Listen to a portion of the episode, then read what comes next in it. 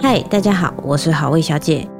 等待广告过去，对你来说只要几秒，但弱势的等待却是没有期限的。联合劝募支持十六种以上弱势，一份捐款帮助百万人。现在点开下方的链接，让他们等待的希望可以到来。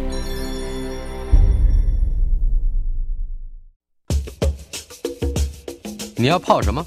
要泡茶、泡咖啡，可不要泡沫经济；要泡泡糖、泡泡澡，可不要梦想成泡影；要泡菜、泡饭、泡妞、泡书本，就不要政治人物跟咱们穷泡蘑菇。不管泡什么，张大春和你一起泡新闻。台北 FM 九八点一 News 九八九八新闻台，今天张大春泡新闻进行的单元老案子。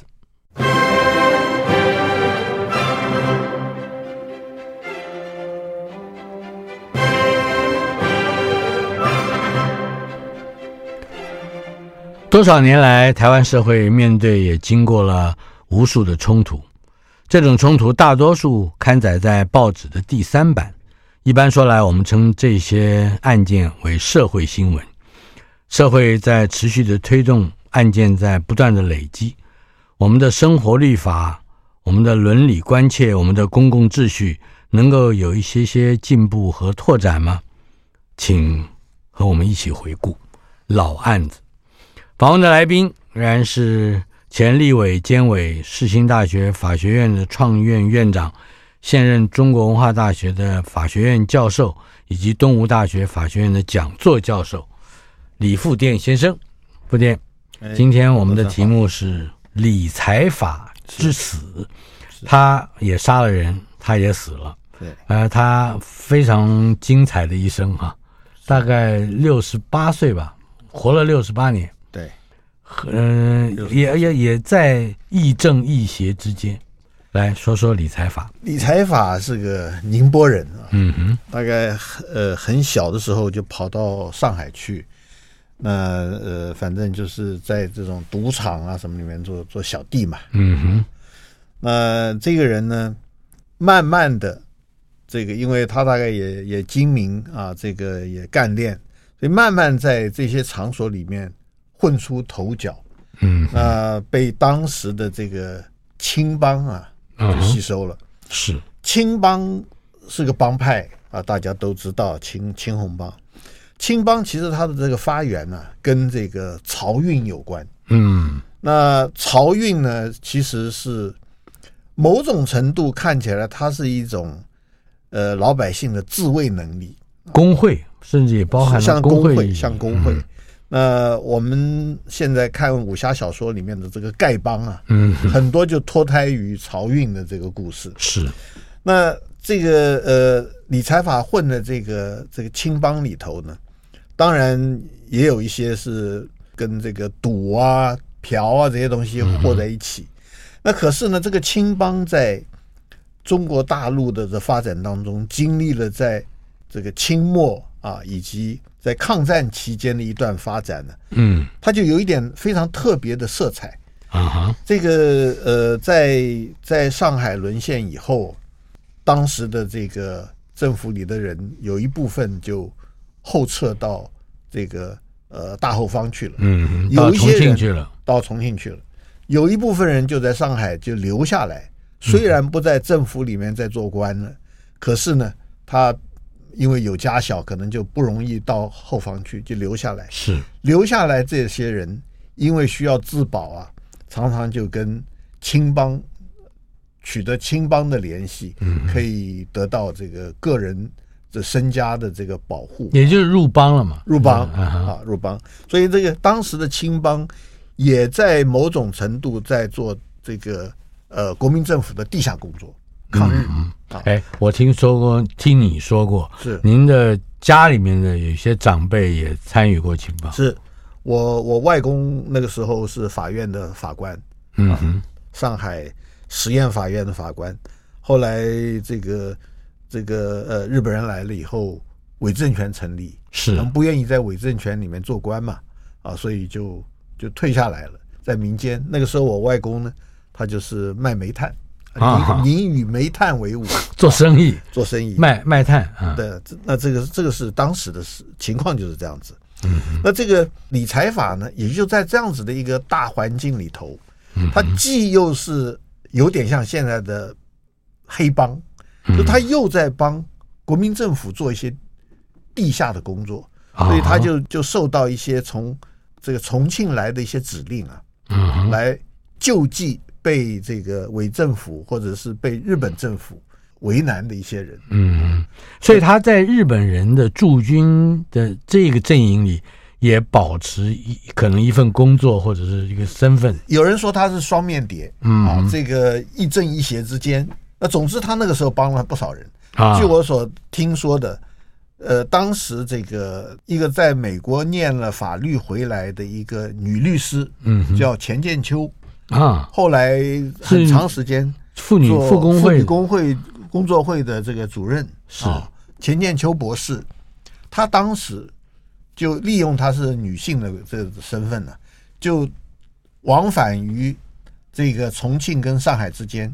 就传递一些指令，就哪些人被这个日本宪兵队搞到提篮桥监狱里面去，哪些人要解救出来，都是透过这个钱建秋，钱建秋下指令，嗯，然后由这个青帮的一些人去做这些事情。啊。那理财法在当中扮演过类似的角色，嗯哼。那后来呢，这个这个日本人又把这个香港打下来了，所以呢，这个理财法呢又跑到香港去，也是做这个。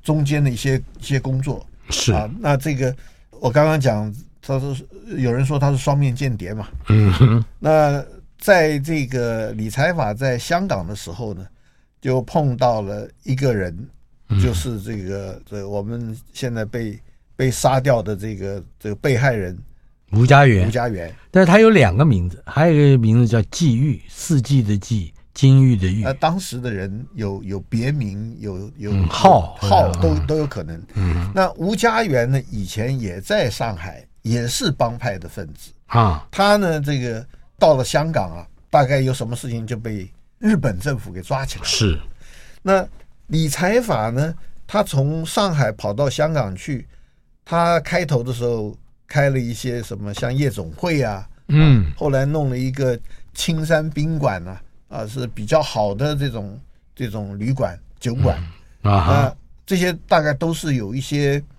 这个有些政商关系的，对对，都是非常特殊的场所，就现在都是八大行业之类的。嗯，那这个理财法在一段这段时间呢，做的还蛮有点样子。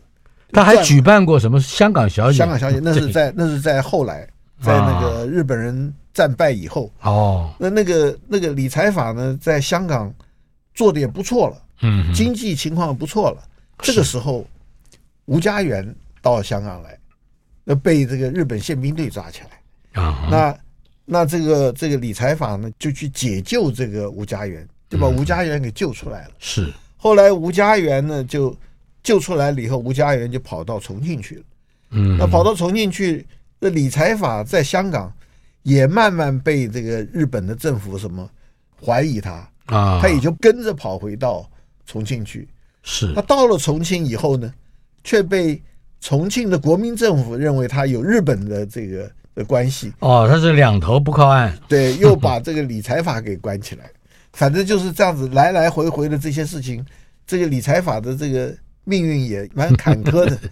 等到日本战败以后，嗯哼，这个理财法又回到了。回到了香港，嗯哼，回到了香港以后呢，香港还是照样原来的产业还在嘛，嗯哼，经营这些东西。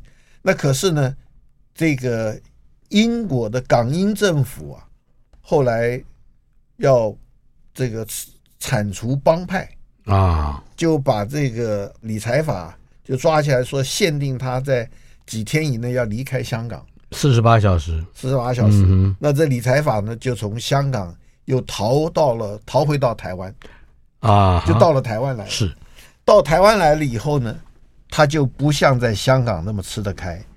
到了台湾来以后，台湾因为这情势的关系，你要没有什么八大行业了，根本就什么、嗯、什么行业。那时候正在紧张的紧张的时候，那那个时候又是有这个韩战爆发，嗯啊，所以各地对于这个间谍啊，嗯，都传闻很多。是。那理财法呢，也在这种情况之下也被怀疑。嗯嗯。那吴家源呢，那个时候在台湾已经立定脚跟了。啊。据说呢，他也是在军统的体系里面呢、啊，有扮演一定的角色。所以吴家元也是一个情报员或者是谍报人员。当时的青帮跟这个杜月笙的组织是。常常是有沟通的，嗯嗯，所以吴家元呢，慢慢好像这个在台湾立定脚跟了。那资料里面看呢，好像他还做了这个这个交通银行的这个监察人，嗯，那交通银行当时是我们财政部一些国库里面的钱可以发展一些产业的一个一个机构，嗯，所以他在那个交通银行有有特定的角色。是，就是他就是混的相当不错了。因为这四大银行在国民党时期，不要说到了中中共建政了，是。中国民党时期就是中中交农嘛，是中国银行、中央银行、交通银行、农农民银行。交通银行一直到我们这边这个十大建设的时候，嗯、都扮演非常重要的角色。嗯嗯，那他当时就是可以做这个监察人，因为理财法混不开了。嗯。那就就找上了这个吴家源，嗯哼，向吴家源要钱。那在青帮的规矩里面，这个理财法救过吴家源的命。是在青帮的规矩里面，这条命就是就是理财法的。嗯，理财法什么时候要要这个吴家园的命啊？嗯，吴家园就要交出他这条命。嗯，一命还一命。这是帮里头的帮里面的规矩，青帮的规矩。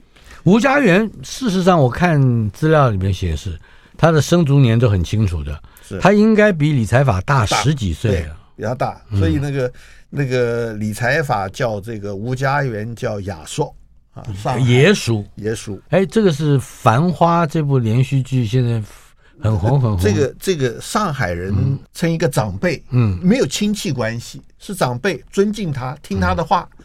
通常或者是有点师徒的情分，有有点这个意思，就叫做雅俗。雅俗，雅俗，雅俗这个讲法呢，有一点像上海人所叫“白乡人”，嗯，白乡人啊，这不这不是流氓的，白乡人其实不一定是流氓啊。哈，他这个这个有丐帮的，有点游手好闲，有点侠气那种那种人，嗯，不像你。那这个这个理财法呢，就就因为这个生活困顿嘛，嗯，就常常找那个吴家源要钱。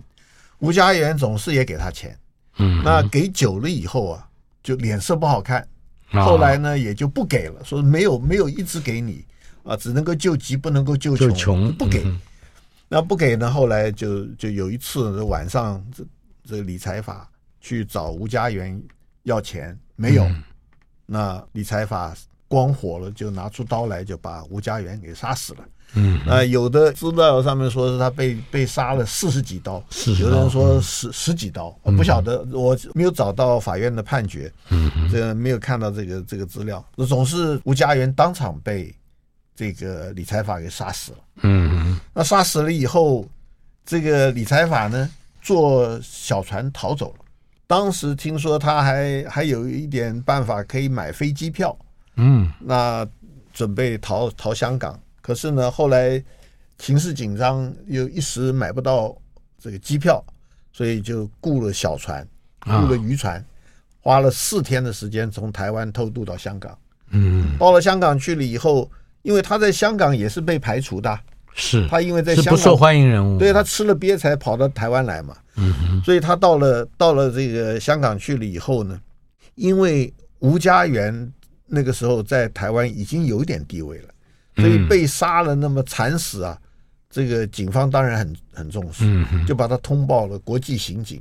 是，那国际刑警就告诉了这个这个香港，所以呢，理财法到了香港，跑回他原来的那个青山酒店呢，对，没没落下足，就被英国的警察就抓到了。嗯，抓到了以后，又弄了一条船，把他给弄回到台湾来受审啊。所以这个理财法呢。就到台湾来，到法院里面变成了一个杀人案，嗯，侦办。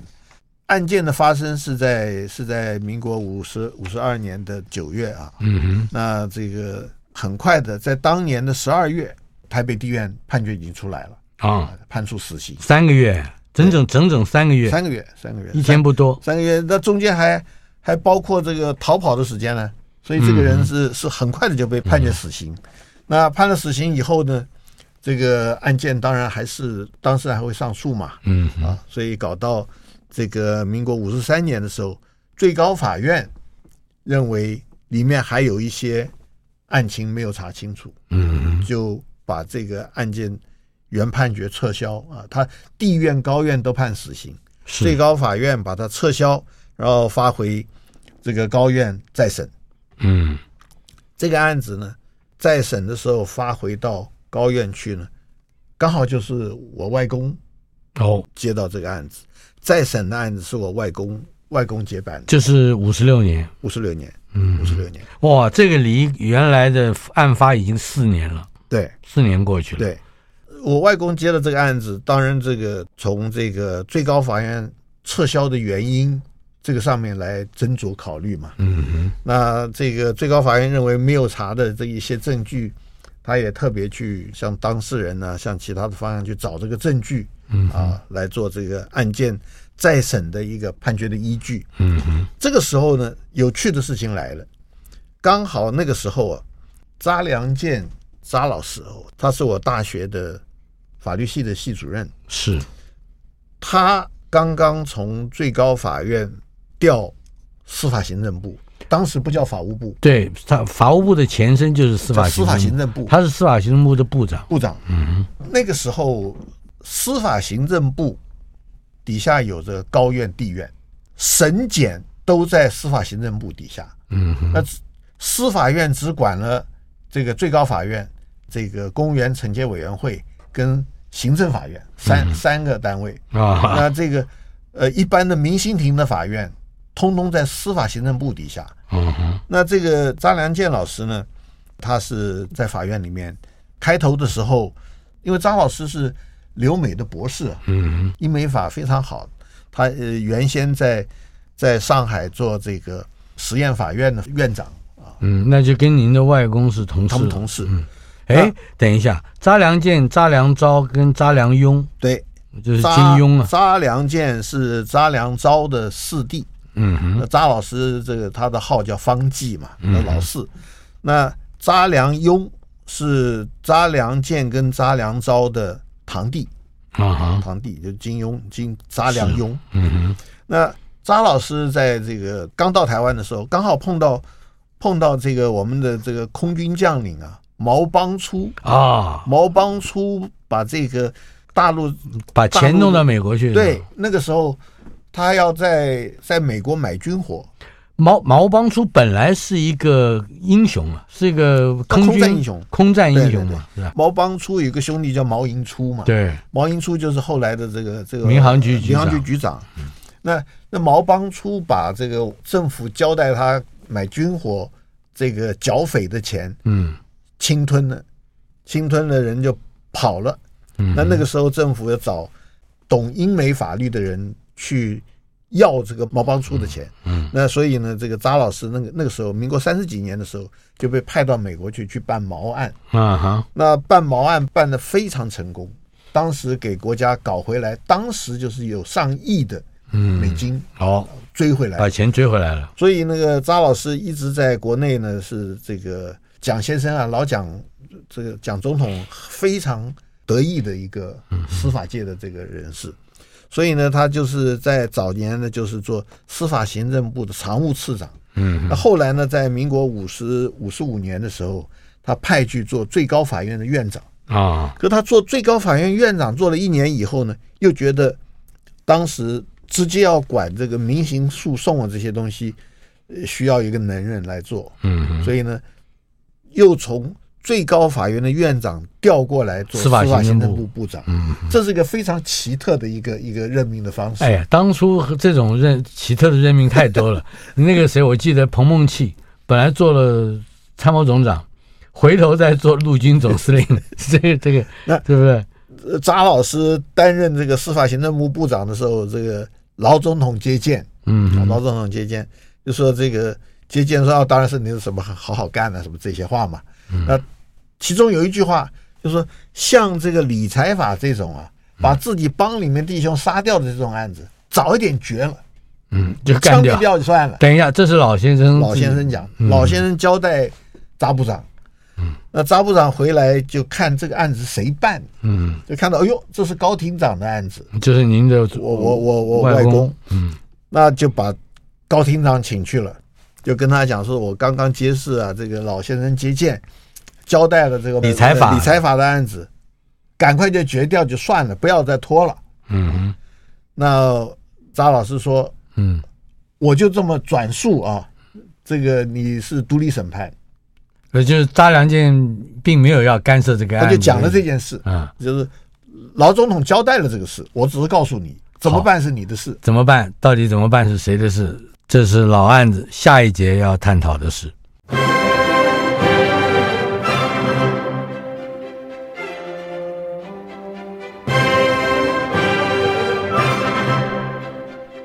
在莫扎特的音乐声中，我们回头看老案子。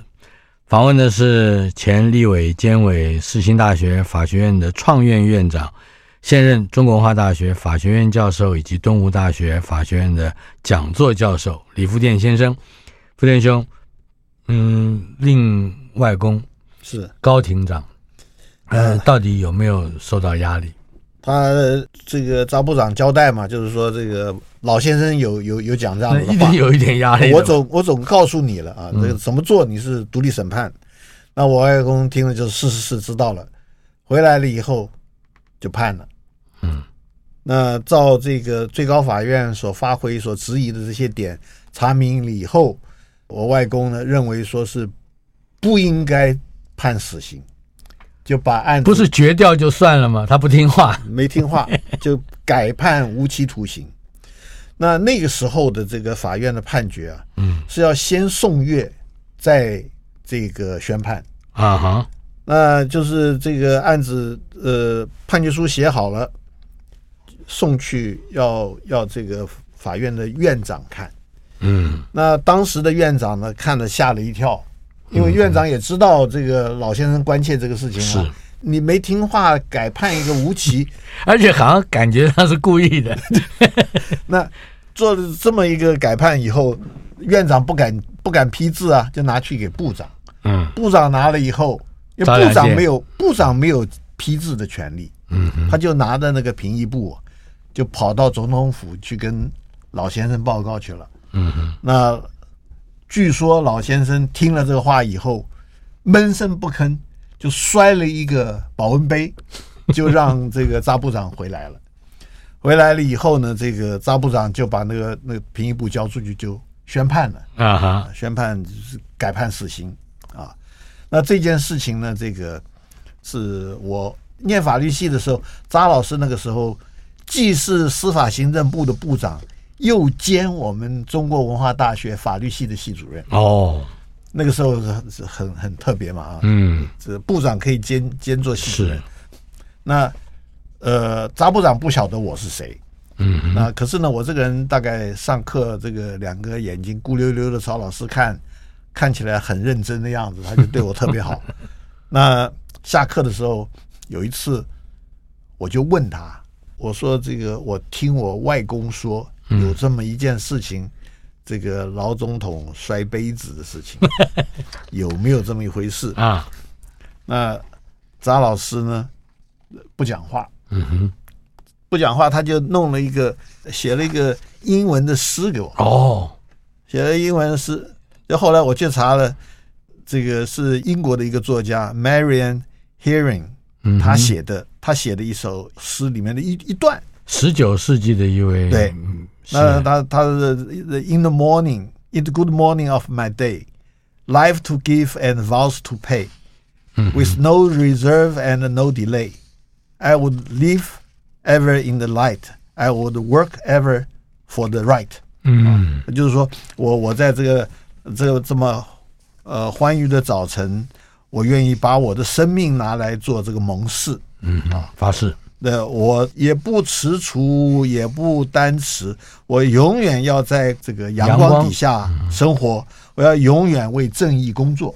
他就他就是这这个写了这么一个小小的纸片，嗯，给我，没有做任何的评语，啊哈，就给我这么一个小纸片，然后他跟我讲说是我们呃学法律的人要知道抗衡当道，嗯，讲了这四个字。这是查查良健查良健老师跟我讲的。嗯、我问他你有没有有没有这个老先生摔杯子的事情，他给我讲了这么一段，那意思就很明白了吧？对。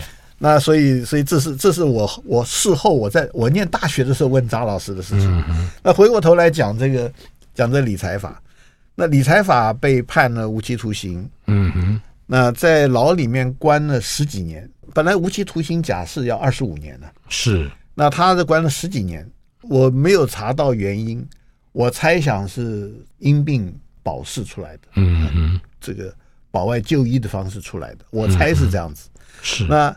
他出来了以后，呃，我们后来晓得他就是出来以后，他当时他的儿子在香港，就是他原来有那个什么青山酒馆的什么那些底子嘛，对，大概他儿子有家业嘛，对他儿子大概后来也发展的不错，嗯哼，所以他这个老子从牢里面出来了以后，他又不愿意回香港，说不定还不能回香港，是。他的儿子就把他摆在那个圆山饭店，嗯，住在圆山饭店常住。啊哈，那住在圆山饭店没有太久，总是一年以内。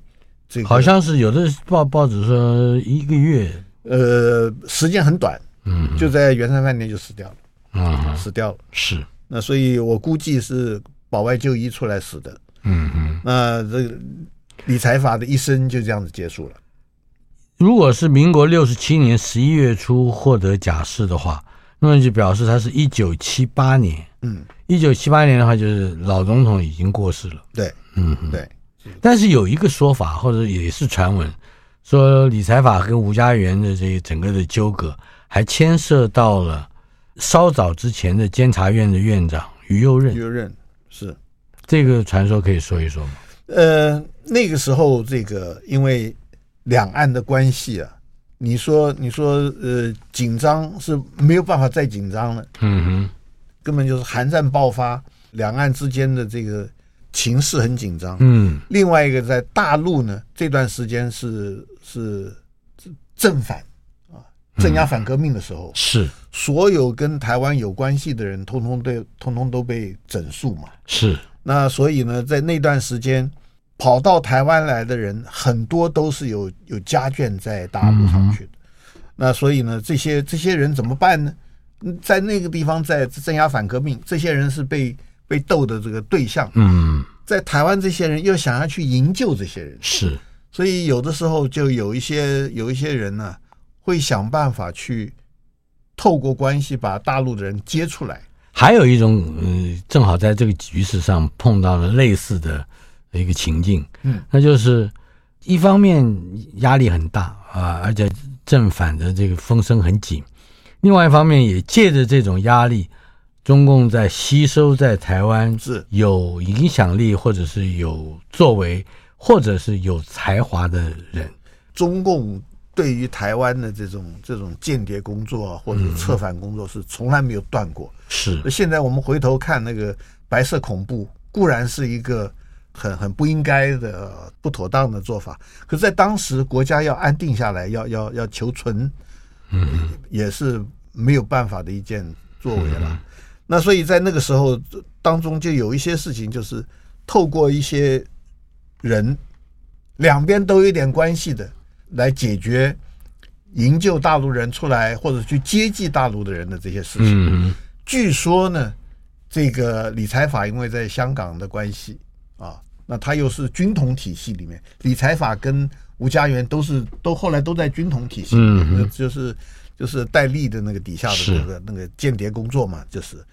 那于右任呐，于右老当时这个一个人到台湾，嗯嗯，他的太太在大陆啊，嗯哼，那于右任的太太在大陆倒不至于被共产党怎么样为难，可是呢，于右任总是想要有一些接济，嗯，那。这个事情呢，据说就透过了军统的这些人的帮助，那里面呢，可能就是呃，我们谣传里面就是理财法做过这个事情。啊，所以理财法这个做这个事情，这个在这个呃吴家园跟于右老也走得很近啊，所以最后呢，这个理财法呢，啊，就因为跟吴家园发生了这样的事情呢，呃，于右老是希望这个理财法能够得到一些比较宽容的处置，嗯，有这样子的，我有这样子的听说。是，但是无论如何，这里面牵涉到的是大时代里面的小人物以及小人物所认识的大人物，对，这里面就非常多很吊诡的，而且是呃，既成也萧何，败也萧何。这个水能载舟，水水能覆舟。有人说，这个这个，因为这个于右老对吴家园跟这个呃理财法的这种这种关系啊，说是当吴家园被被杀死了以后，这个说是。于右老也很悲伤啊，没有多久，一年多以后，于右老也过世了。那我倒觉得不不大可能，这这个于右老就为了这个吴家园死了会会悲伤而死，我我不大相信。那不过呢，这总是在描述当时的一个两岸之间的一个沟通的管道，有这样子的一段事情。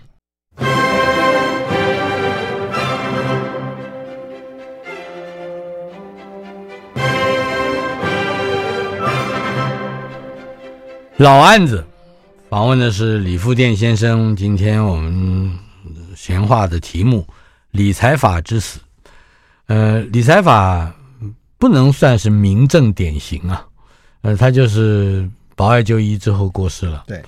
呃，但是他留下来的这个案子，我我记得我小时候啊，嗯，很长一段时间看到理财法这个名字在社会新闻版上出现。是。呃，最主要的原因我会有兴趣的是，因为那个“财”是制裁的“财”，“法”是法律的“法”，他又感觉上是一个负面人物，或者是一个罪犯。那，为什么一个人他出生的时候就会取个名字叫“财法”呢？是法律的制裁，是吧？但是这他他的这个案子可能更多面向的，嗯，是跟您的外公，呃，也就是高彦茂庭长。他的处置，呃，所引发的这个到底独立审判是的可能性有多少？谈谈这个问题。这个我们现阶段啊，这一段时间，大家对于这个司法都有很多的批评。嗯哼，那我个人也是某种程度对现在司法是相当灰心。嗯哼，那可是我们回头看，在那个极度的这个权力集中的时代啊，在韩战爆发，在两岸每一天炮战的那种局势底下，嗯，在那个阶段的司法是怎么样的？现在很多人都批评当时的司法是先送阅后宣判，嗯哼，就是法官判决判完了以后，这一般的案子要送给庭长看，庭长要送院长，院长批了字以后才能够宣判。这是多久以来都如此的？以前一直是这样子，因为宣判之前呢、啊，嗯，这个要送阅，它基本上的一个原因就是希望全院的法律意见是统一的。啊，整个院，整个院，整个法院，整个院。就是，比如说我这个，我我是台北地院，我台北地院的判决的原则是要一样、嗯、啊，我到了高院，那高院里面的原则要一样，那这个怎么样一样法呢？就是在院里面啊，有一个乡阅法官，嗯嗯，这个乡阅法官呢是帮着院长来看所有的判决书，是。那这个案子判决了以后，这个早期的判决都是都是用毛笔写的，嗯哼，用毛笔写的这个，所以判决书也不会太长啊，那不像现在电脑打字嘛，随便一印就是四十页，以前都是都是毛笔写的，所以字数。比较节约，也好看，嗯哼，重点非常的这个明确，中了，明确。那这个相约的法官呢，就把所有的这个案卷啊，他要看了这个判决书，看了评议部，然后在评议部上面签个字，是。这个东西再发回到原庭，原庭就把被告找来宣判，所以是先送阅后宣判。这个乡阅呃法官，嗯，是等于是院长的耳目，就是代表他代表，对，他代表院长，就是他通常会在院里面找一个最干练的啊，啊，这个或者是最资深的这么一个法官，呃，来帮他看。是这个案子应该是由院长来看的，院长没那么多时间来看那么多嘛。嗯，所以有个乡阅帮他看。那这个这个相约的法官就是各庭都看啊，同样同样的这个案子，譬如说窃盗案件啊，这个偷的大概是多少钱啊，判了多少，那不能够。这个庭判的是六个月，那个庭判了一年六个月，那都在刑度之内，可是差异很大就不行，也不行。那有一些法律的观点不一样，是。啊，譬如说，随便举个例子啊，偷电，嗯，窃盗这东西，我们在法律上面用触手说啊，就我偷的东西我手摸到了，就算既遂了，偷了，就算计税了，偷了，啊，那可是电怎么偷啊？电你手碰到的 人都电死了啊！所以到底偷电这个东西要怎么判断？啊，每个庭不一定的看法。有的人认为说不是窃盗，这可能是诈欺；有的说这是窃盗啊，怎么会是诈欺呢？可以等价。这个法律观点要统一起来。所以各庭，所以乡约就负责统一，负责统一。那他能更改那个判决吗？不可以啊。可是乡约看了以后，他对这个案子有意见，他有一个小条子。小条子上面会写，嗯哼，他那个那个叫做评阅单，嗯，固定的一个单子，评阅单，它上面写案件里面有哪些地方字写错，哪些地方意见尚需斟酌，写这个条以后，他夹在上面，啊，发回给原法官，原法官呢，他看了以后，他能改的就改了，他不能改的，他会上面写说是。这个呃，军座的意见啊，本人认为如何如何，他把意见写在上面，嗯，原卷再送回去给乡阅法官。啊，好，乡阅法官几次他觉得没有办法，几次呢？不一定，不一定。啊，他就觉得哎呀，这个东西没有办法说服了，就让他吧，毕竟他是独立审判，对，这个精神比较重要。乡阅的法官不能坚持啊，他只能够提醒，提醒几次就是。呃，没有很多次的，通常一次就回来了啊。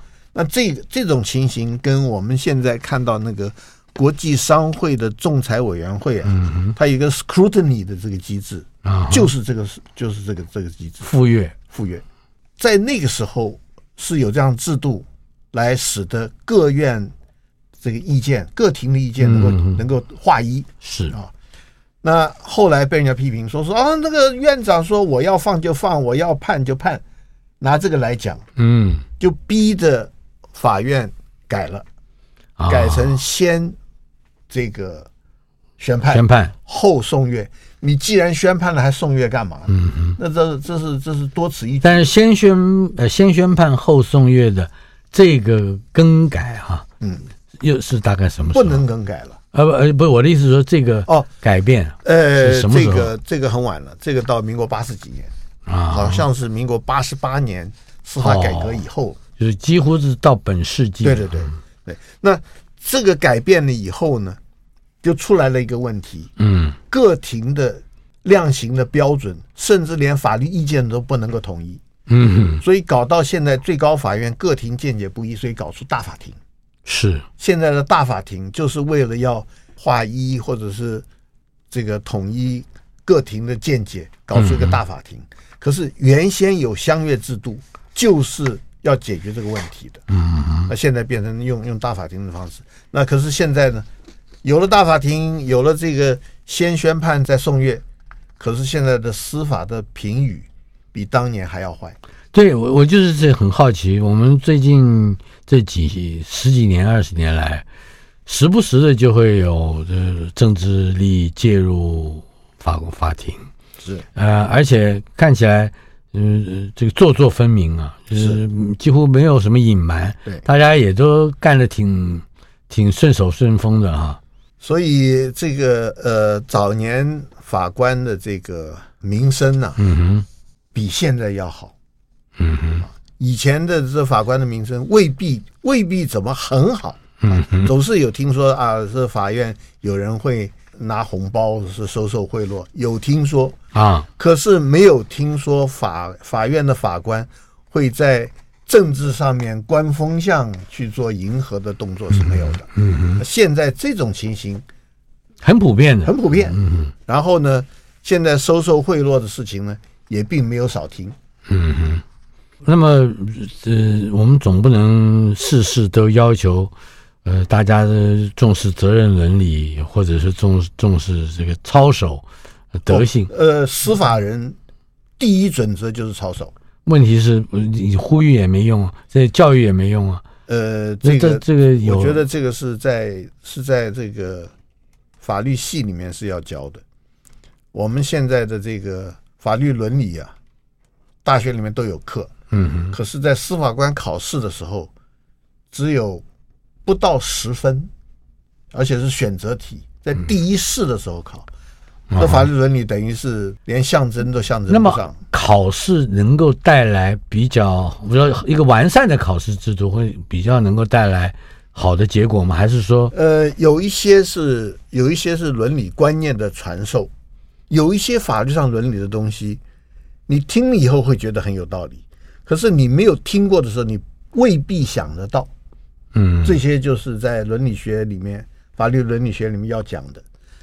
那我们拿美国的这个律师考试，美国律师考试考过了，不能做律师。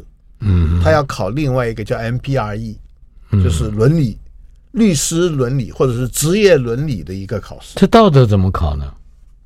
一个人的行为实践，譬如说，你这个案子你有没有？这个利益冲突需不需要回避？嗯哼，这个就是可以考的。譬如说，他可以考这个，在什么样的情况之下，律师可以这个拒绝当事人的委任？嗯，这个是可以考的。也就是说，透过对于法律案件实务的反应，是，呃，来看看这个来考的人究竟他的居心如何？对对对，有一部分是这样子。怪不得苏格拉底说，人是不会犯罪的。嗯，大部分人他只要犯了罪，都是因为他不知道。